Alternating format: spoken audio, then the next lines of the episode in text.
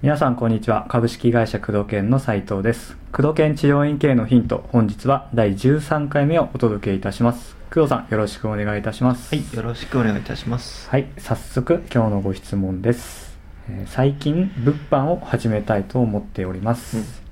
ですが何をどう提供すればいいか、まあ、よくわかりません。うん。まあ、物販導入の仕組みだったりとか、うん。えー導入のメリットデメリットまた、まあその商品の仕入れの方法などについて、うん。まあ、教えていただければと思いますとはい。いうご質問です、うん。物販ってね、はい。結構あの、まあ、おそらく今の質問の仕方と、いうか、サプリメントとかのことなのかうな。ん。そうですね。もしくはあの、健康器具的なものもあるからね、結構うん。大きいものを売ってるところもあれば、はい。うん。枕売ってるところもあれば、まあ、うんいろいろ物販も広いんだけど、まあはい。おそらく今の質問の仕方だと、なんかサプリメントとかなの,、うん。のことなのかな。まあ、ね。一回メルマガでも触れた事項だしね。うん。うん、でメリットデメリット。メリットっていうのはやっぱり単価が上がるってことだよね、はい。うん、あの例えば1回施術5000円しか取れないところを、うんうん。サプリメントを5人に1人でも買ってくれたら、うんまあ、そうならすとねはい。1人当たりまああの物販にそんなに時間かかんないから、うん。500円とか1000円の,、まあはい。あの単価アップにつながるっていうことで、はい。で1回売っちゃうと、まあサプリメントなんか特にそういった傾向があるんだけど、うん。あのー次回以降もリピートしてくれた場合ねはい。あの手間なしセールスの手間なしにあの、まあ、売り上げ上がるっていうことがあるよね、はい。まあ、某グループなんかあのオートシップって言ってうん継続的に、はい。あの毎月届くみたいな、うん今安屋とか最近毎月届くはいのって増えてるでしょ、うインターネットとか見ても、ね。健康食品とか。そういう形でオートシップっていうんだけど、うん毎月届く形で最初から契約を取っている、うん。ところもあるよね、はいそうですね。うん、だからそういった形で取れば毎月毎月その売り上げが蓄積していくっていうメリットはあるよね、うん単価が上がるっていうこと。うん。うん、でデメリットとしてはやっぱり物を売るのが嫌いっていう先生がそうですね、うん。まあなんかイメージとして物販っていうと、まあうん。物を売りつけるっていうかまあ、うん。そんな印象も多分千岡さんの中ではうん、持ってる方多いですよね。うん、そうだね。やっぱり、うん。特に自分の利益のために売るみたいな、そうですね。だからあの、まあ、おすすめするっていう形ね。自分が気に入っているもの、はい。うんうんうん。自分が効果を体感しているもの。なんか自分でも例えばすごく使ってみていいなと思うものとかあるでしょう、はい。うん、あのうちのねこのねマンションの下はい。にゴールドジムが入ってるけど、ううんちの会社が近いからうちのスタッフにはね、はいゴールドジム言ってますね。入れ入れって言ってるでしょ。別にはい。それは俺がこうなんか、ね、お金が入るとか紹介フィー欲しいとかじゃなくて、はい。ゴールドジム入って健康になって仕事もっと頑張ろうみたいな、うんうんうん。えー相手のメリットのために言ってるのであって、はい。まあ、そこにたまたま紹介フィーが発生したら、うんまあ、紹介キャンペーンとは紹介発生するみたいな、はい。それに近い形で、うん。まあ、自分がいいものを、まあ、あの自分の患者さんとかに教えてあげるっていう感覚であれば、そうですね。うん、そのう売る売りつけるという感覚がなくなってくるかなと思うんだよね。あくまでその患者さんのためにうん。教えてあげたりとかうん。っていう感じですよね、というものであればいいよね。だから自分が気に入ったものとか、はい。すごく結果が出るもうん。の効果が出るもの、うん。うん。まあ、ね、自宅で使う健康器具とかでもその効果があって自分が本当にいいと思うもの、うん。すごくお買い得だと思うものはうんうんうん教えてあげればいいんじゃないかなと思うけどね、そうですね。うん。うんまあ、これがメリットデメリットっていうのは、うん、そうかな、うん。うん。で仕入れの方法とかも言ってた、そうですね。うん。はい。で仕入れの方法は、はい。ねいろいろあるんだけどはい。あそれは売り方のお話した方がいいのかな？売り方は、はい。その今言った教えてあげる。教えてあげるっていうことははい。基本にはなるんだけど、うんうん。あのーできればね、こうはい。プッシュ型とかプル型ではなく、あプッシュ型じゃなくてプル型って言ってね、はい。あの向こうからこれ何ですかとか、うんうん。先生これ欲しいんですけどとかうん、これいいんですかって聞かれるような仕組みを、ねはい。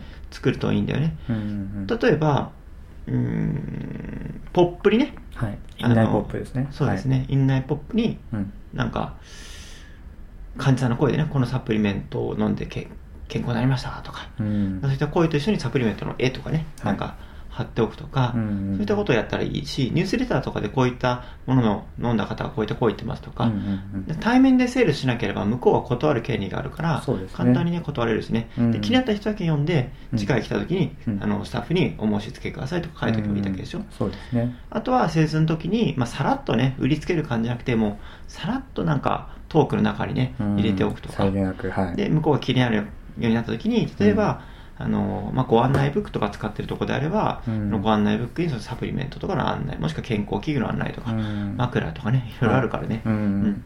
そういったのの案内を載っけておけばいいと思うね。うん。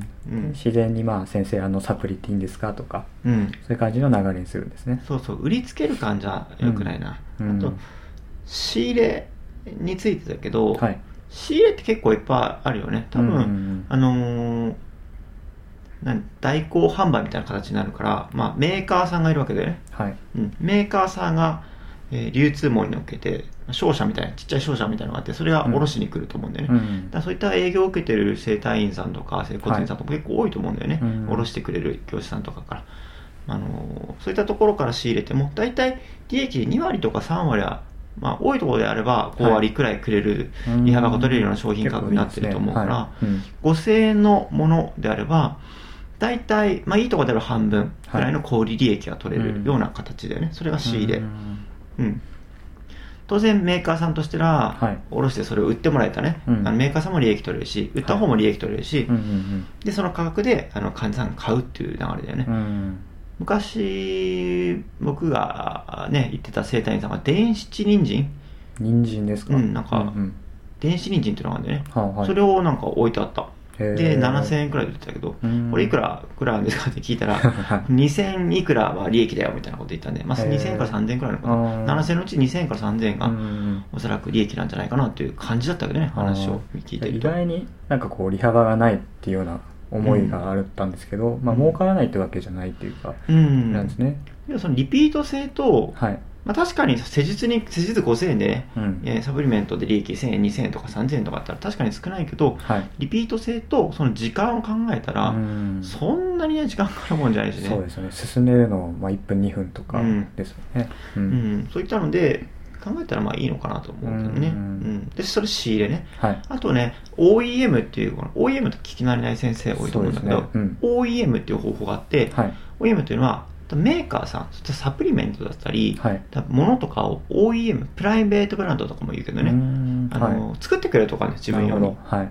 だから某グループなんかは OEM で自分のダイエットサプリとか、うんうんお茶とかねはい。作ってるじゃんあそこ。あそうですね。サプリメントとかね、うん。健康にサプリ自社で開発して開発というか OEM の会社、うん。あのに委託してはい。作ってもらうんだよね、うん。それがロットとして何千とか。うんうんうん。少なくとも1000、2000の世界だと思うんだけどそれを買うっていう目算で作ってもらうんだよね、うん。当然たくさんし作ってもらえばその分安くなるから、はい。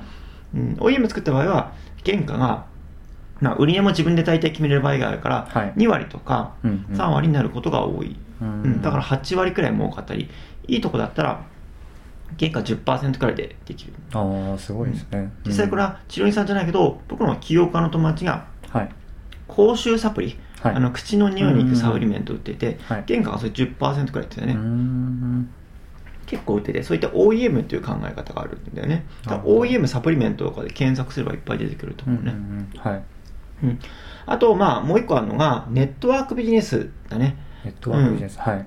昔うちのクライアントさんでもあったんだけど、はい。あのアムウェイとかニュースキンとかニューウェイズって聞いたことないかな、はいありますね、アムウェイが一番有名なのかな、うん、そうですね俺も昔20代前半の頃かな、うん。アムウェイやってた頃があって、ううん。んいろいろ、まあ、のめり込んだってわけじゃないけどい。ろいろ勉強したりして、はいうん。うん。まあ、ちょっとそういったのを活動していたことがあったんだけどね。はい。昔ね、で、えーそういうネットワークビジネスってどういう仕組みかっていうと、マルチレベルマーケティングって言ってはい。要はネズミ講日本語で言うとネズミ講式なんだけどまあ、イメージが悪いけどね、はい一応法律的には反してなくて、うんうん。ただあそうそうそう。あれだよ整骨院さんとかで昔入った耳つぼとか、うんうんううん。ん耳つぼってあれ結構針やってる先生とかすごい分かると。針刺したとかなんかね、スワロフスキーのとか最近流行ってるよね。増えてるけど。ありますね。うん。はい。耳つぼやった後になんかアロエのサプリメント、うん。あれは FLP っていうネットワークビジネスの団体さんのサプリメントをうん。患者さんに買ってもらって、はい。で、まあ、そこで小売利益とかね、そのうん。治療院も利益を取る、その会社から仕入れてね、うん、いう形になってるんだけど、はい。でもその場合で言うと、その先生、その治療院さんに勧めた先生がどっかにいるわけだよね。そうですね。大体、うんうん。その耳つぼダイエットさんの講習会みたいな説明会みたいなのがあって、そこに行って、はい。あ耳つぼって儲かるんだとか耳つぼって結構いいんだなということで加盟したそのうん。か 会を開いてた人、うんうんうん。もしくは紹介してくれた人はい。の登録になって自分が紹介した人うんにあのマージンがはい入るんだよね。入るんですね、うん。はい。あ僕が例えばクライアントさんにこういった商品がありますと教えてあげる。でその商品をそのクライアントさんがはい。売ったとする、うん。で売った利益の、まあ、商品を仕入れた利益の何パーセントかが僕に入るような仕組みで、まあ、ほったらかして、ま入るっていうような、んんん。なんていうかなこううんイメージとして、まあ、言葉悪いけどネズミ公式なそうですうんね、こうほったらかしてうん。後から売れた分だけ入ってくる、うん。まあ、これは別に怪しいビジネスじゃなくて、うん。あの一般的なうん。例えばあのねなんだっけほらスリムドカンみたいなのもそうでしょ、はいはいはい。あれはネットワークじゃないけど、うん。代理店が売ってくれる仕組みで、メーカーは常に儲かるじゃん。そうですね。あとよくあの第一代理店、第二次代理店とかで、うん。そういった形で、まあ、こうやってネットワークビジネス系じゃないけど近いモデルはあるからね、はい。違法じゃないんだけど、うん。これのいけないとこっていうのはうんあの要は紹介した人が売ったり、はい。紹介した人がまた人を紹介してってこううんはいはいはいはい。連鎖していくからそうですね。元の方にいればいるほど 儲かりやすいっていう現状があるからうんだからたくさん紹介した人が儲かるっていう、うん。やっぱそういう原理だからさ、うん。そこはね、商品はいい会社っていっぱいあるんだよ。うん。だからアメーとかニュースケット、ニューエイズと商品を否定する気は全くないし、はい。今でも使ってる商品とかはあるんだけど、あの商品は悪くないんだけど、まあ、中にはそんなに良くない商品もある。うん。ただし、売る人とか紹介する人は、はい。商品どうのこうのよりも自分が儲けたいから、うん。それをその思いがですね。そう。儲けたいから売るって言って、儲けたいから、さっき言ったね、患者に、儲けたいから売るみたいなシーンになってきちゃうから、うん。良くないことが多いんだよね。なるほど。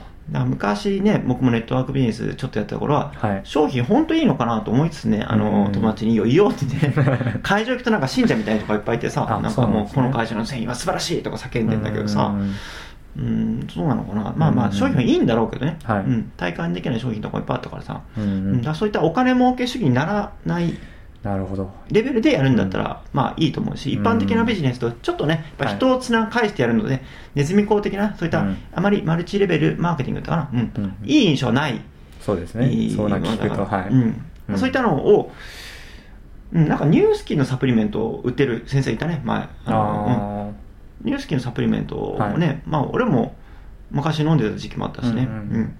悪くはないと思うから、うんそれが自分が飲んでみて本当にいいと思って患者さんに勧められるものだったら勧めてあげればいいし、うんうん。でそれはそのニュースキンだったらニュースキンさんからはい。買ってそれを小売りで売ったり、うん。まあ、仕入れてる時点で多少のバックマージンはあるからね、うんうん。そうですね。ん。そういった形で、まあ、売る、まあ、これ一般的に仕入れてるのと同じだからね、うん。まあ、そういったところがあればいいのかな。普通に仕入れるとうん。か、確かに OEM とか、あとネットワークベースだと、その会社から直接変えたりするから、はい。仕入れる手間とか、患者さんに教えてあげる、その患者さんがうん。ディストリビューター登録とか、会員登録すると、勝手にその会社から買って、勝手にその患者さんの家に届くんだけど、しっかりそのマージンが先生の方に入るみたいな仕組みになってるからね。はいうまく利用すると、まあ、うまくやってる先生もいるんじゃないかなと、思うね。こういったので商品を仕入れてあげて、販売方法にしてはププル型でね、うん。気にならせて買ってもらうということをやっていけば、まあ、あの治療院のね、利益増大っていう意味ではつながっていくんじゃないかなと思うけどね。んそうですね、うん。まあ改めてそういう別の角度で見ると、うん。いろんなまあ物販意外と効率経営効率がまあいいっていう感じのまあ分かるっちゃ分かりますよね。うん、うん。そうだね。うん。まあ、仕入れる商品にもよるしね、うんあと自分の相性にもあるしね。落とし穴っていうところもしっかり理解しないとですね。うん、そうだね。あんまり、ね、治療院って評判もあるからね、うん。そういったのは意識しながらね、ねうんうん。あんま売りつけすぎるとなんか悪評だったりね、うん。ってことを、ね、ネットワークビジネスも勘違いしてね、はい。やっちゃうとやっぱりその悪評が立ちやすいね、うん。業界だからね。そうですね。うん、OEM もなんか、そんな自分の信頼出るからさ、自分に信頼がないと、はい。OEM、カネボウとかさ、うん。サントリーとかじゃないからさ、はいはいはい。大手のね。